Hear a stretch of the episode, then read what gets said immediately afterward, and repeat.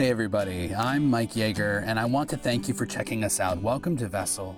We're so excited to get things rolling here in Meadows Place. It has been a blast so far. If you're in the Meadows or nearby in Southwest Houston or Fort Bend County, Stafford, we would love to meet you. Or if you know anyone in the area searching for a Christian community that is Jesus centered, justice minded, and a safe and inclusive place for all people. We are gathering regularly through the fall during this initial planting season and invite you to join us on this shared journey of healing and hope. Here's the message from this weekend, and we pray it is a blessing to you. It feels like it's been a while. It's because it has been a while. It's, it's been almost a month since we were here in this room together for, for Christmas Eve, and we had a such a lovely evening. Um, those of you who joined us um, know that it was just a, a, beautiful time and getting to, to, to end the night out in the in the parking lot while the stars were coming out. It's just it's a memory I will cherish uh, for, for years to come. And, those of you who joined us a couple weeks ago for the New Year's Eve kickoff, uh, or New Year's kickoff, I, I, I, have two things to tell you. One, uh, one is thank you. Because um, we had a really beautiful, vulnerably connected time. And I think it was very clarifying in, in some key ways that, that I'm excited to, to talk more about as, as we look ahead. And the second thing is, I'm sorry uh, because you're going to hear me repeat myself. Um, but stick around long enough, and I promise you it won't be the last time that happens. So, um, but it's necessary in this case because it's hopefully going to uh, help us align with one another in the, the broader context around these conversations that I hope we'll continue to have together over the coming weeks. And if it's helpful at all to frame it under a kind of series heading, oh, that's, I, I didn't even put that on there because it's not that important. I'm calling this like all things new, but that's, that's just really for my own purposes more than anything. Uh, because we remain a, a newly gathering, newly practicing body, starting a new calendar year and many of us, as we've discussed, stepping back into faith community, uh, perhaps tentatively after you know some amount of time away, and and it remains incumbent upon us to reiterate and to reinforce the, the principles that, that we hope and pray will prove over time to have been a, a stable and healthy foundation. A foundation meant to withstand the, the myriad storms that are inevitable. As, as Jesus said himself, may we not be like that house made on sand, that the, the rain fell and the floods came, and the winds blew and beat against that house, and it fell, and great was its fall. And many of you are here today in no small part because you have witnessed or been a part of or have been directly harmed by just that churches sinking into the sand. And that's, now, now these experiences exist uh, on, a, on a broad and complex spectrum. And this is not about any one church or any one leader. There are, you know, healthy large churches. There are unhealthy small churches. But I, I was, I was uh, performing a wedding in, in Atascocita last night. And so I spent a lot of time on the Beltway over the last couple days between the rehearsal and the ceremony. And just the number of massive, massive churches that that you pass by. I just, I begin to wonder. And I don't want to speculate. But I get concerned that we've built up all these, these various temples when we know, as our kids are, are learning about as we speak, that the Old Testament temple is not the New Testament temple. That the, the pillars of fire that came upon the believers at Pentecost represent the same pillar of fire that existed in the temple and in the, in the tabernacle. And the temple is now contained within us, within the body of Christ. And so it's not about any one church, it's not about any one leader. But if we're paying the slightest bit of attention, we don't have to look very far or listen very hard to hear the countless voices who have been victim to, to spiritual and emotional and, and even physical abuse or, or the subsequent injustice of perpetrators of that abuse being protected instead of the harmed and, and or the vulnerable. Or, or hypocrisy and moral failing as, as trusted, even revered leaders live out a far different ethic socially and financially and sexually and otherwise than the ones that they so passionately preach. And the business and the busyness of the church claiming ever more precedence over the, the, the people of whom it is comprised and even the, the Jesus mandated mission that supposedly directs its activity. And, and if the church is to survive at all, let alone with any degree of, of relevance, I, I believe that we have to consider how things have gone so awry and to view the particular call upon this diverse and far flung body of Christ with, with fresh sight. Because for all of its brokenness, I continue to believe passionately in the local church. And I w- I wouldn't be here if I didn't believe in that. And, I, and you would not be here if you did not carry a bit of that wounded hope as well. And so at our kickoff gathering two weeks ago, we, we looked to Luke 5, in which Jesus begins his ministry with, with a flurry of activity. And he's called his first disciples, and he's healed a, a man with lesions, as well as the, the paralyzed man. Recall the, the man whose friends lowered him through the rooftop of the home where, where Jesus had been teaching. He dined with a group of, of tax collectors and sinners and drawing the ire of the scribes and Pharisees. And then, as he often did, he told a parable this parable that comes in Luke 5. And it says, No one tears a piece from a new garment and sews it on an old garment. Otherwise, not only will one tear the new garments, but the piece from the new will not match the old garment. Similarly, no one puts new wine in old wineskins, otherwise, the, the new wine would burst the skins and spill out, and the skins would be ruined. But new wine must be put in fresh wineskins. And no one, after drinking old wine, desires new wine, but says, The old is good. Now, so the wineskins, as we, as we talked about, were made of, of animal hide, which would become more, more dry and, and cracked over time. And, we, we know that new wine would still be fermenting. There's sugars converting to alcohol and breathing carbon dioxide.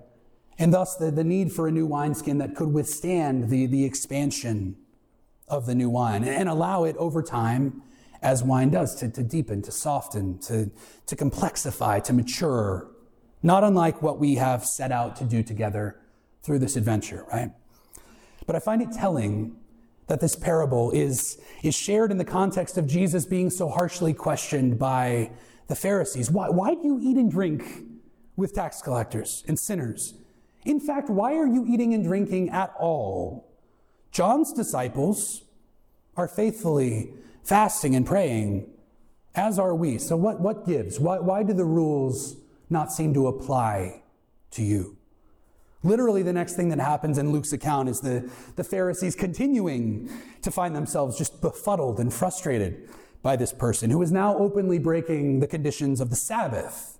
And in all of this, what they're not getting is that Jesus is declaring, I am the new wine whom the old wineskin of the Mosaic law cannot contain. And so Jesus was doing things with his disciples that, that ignored the inflated rules of Judaism because the new wine cannot be housed in the old container. It's an upending of the assumed and, and long held sociological structure. And Jesus was helping to develop a new wineskin, a way of functioning to handle the new wine the new wine being the inbreaking of the kingdom of God. And so he's asking, What good are the rules if you refuse to abide in my presence? So, what does that have to do with the church? Here are some numbers when considered together, I believe, begin to tell a, a, a troubling narrative. So, estimates have 85% of US churches either plateauing or actively declining. In 2019, the year prior to the pandemic, which I think is important, nationwide, more Protestant churches closed than opened for the first time. That divide continues to grow, by the way. And, and, and, recent surveys suggest that, that the average congregation size today is about 60 people. In the year 2000, that number was over 130. So 20 years, regular church attendance in our country has gone down by over half. Megachurches included, that, that you can imagine that the number is, is skewed even more dramatically. In smaller churches, many are in even greater peril. A full third of regular churchgoers are age 65 and older. And that's a figure more than double their representation in the, in the population as a whole. Three in 10 American adults identify themselves as among the religiously unaffiliated, the nones, the, the N O N E S, nones. Gen Z, a full 45% or higher estimated also fit in that, that category. Almost half of our young people, whatever they think of Jesus, no longer view the church as essential to their lives. So the church is getting older and smaller, and countless communities face an incredibly steep road ahead, overextended by the expenses of large buildings and staff, and, and struggling to maintain their missional commitments and community services without significant concessions. Now, the reasons behind these developments are, are complex and numerous, but the critique at their core is the same. For an increasing number of participants and an increasing number of observers, too often the church has, quite frankly, ceased to be the church. Even more disheartening, the, the prophetic call that has gone neglected and ignored is not new. Earlier this week, I was revisiting Dr. Martin Luther King's uh, letter from a Birmingham jail, uh, written at a time when many faith communities were, were unwilling to make a passionate stand for the cause of racial justice. And, and his words are as cutting and apropos as, as ever. And he says this He says, So often the contemporary church is a weak, ineffectual voice with an uncertain sound. So often it is an arch defender of the status quo Far from being disturbed by the presence of the church, the power structure of the average community is consoled by the church's silence and often even vocal sanction of things as they are. But the judgment of God is upon the church as never before. If today's church does not recapture the sacrificial spirit of the early church, it will lose its authenticity. It will forfeit the loyalty of millions and be dismissed as an irrelevant social club with no meaning for the 20th, now 21st century. Every day I meet young people whose disappointment with the church has turned into outright disgust. That was 60 years ago and remains a staggeringly precise sociological word of warning. The Pew Research Center projects that, that by 2070, if current trends hold, those who openly identify as Christian will no longer be a majority in our nation. And if that happens, if and when that happens, it will not be the result of some so called moral decay or immigration and a diverse population that is only growing more so, or alignment with efforts toward social justice, or women preaching. You will hear women preaching here, by the way. My, my hope is soon. Or LGBTQ inclusion, the steady erosion of the Christian witness, of the Christian influence, will be because of the decaying wineskins that we refuse to discard. It will happen because of a church that is more concerned with, with claiming a moral high ground and gatekeeping and, and declaring who's in or out than it is with serving the poor and marginalized. It will happen because the church continues to sell its soul for the hollow assurances of political power it will happen because instead of leaning in with faithfulness and open mindedness and trust and praying and moving toward what the church is becoming, we cling on to the old in stubbornness and fear of change. But if we insist that all of that new wine be forced into our established and tightly held religious patterns and our worship gathering growth strategies, those structures will burst and that new wine will spill everywhere. Or, in the words of Jesus on the Sermon on the Mount, you are the salts of the earth. But if salt has lost its taste, how can the saltiness be restored? It's no longer good for anything, but is thrown out and trampled underfoot. Stay salty, my friends. And yet, and yet, see, this is the turn. And yet I continue to have such hope and optimism for the ways that the gospel will meet and challenge and transform our notions of who we are made to be as a people collectively called to this time and place. Throughout all of geography and history, this is where God has placed us. How then will we live faithfully? How will we abide in the unique here and now? How will we, in the words of the prophet Jeremiah, seek the welfare of the city where God has sent us? For in its welfare we will find our welfare. It's not about spectacle. It's not about the programs and the, the personalities. We are directed toward passionate, diligent investment in making this place all the more reflective of the kingdom which will one day see, be seen in its fullness. And led by God, we get to do that together. We get to remain collaborative and humble and authentic and nurturing and generous and empathetic. That's that acrostic I shared with you like day one. It spells change.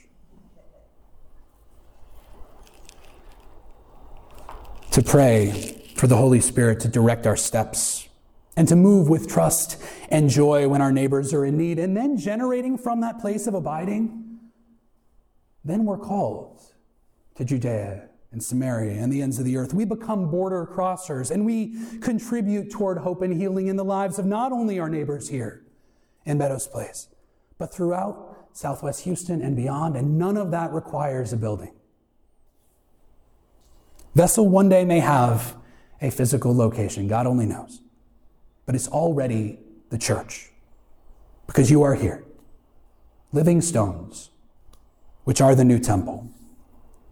So, a couple things before we take communion. One, if you haven't read the email, please read the email. Like, y'all, I actually can see the metrics.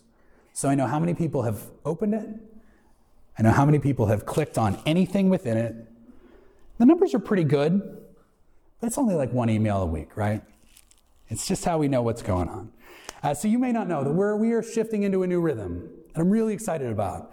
So in two weeks on, we're, we're now going to be gathering for worship every other Sunday. So in two weeks on February 4th, we will be right back in this room together, same time and same place.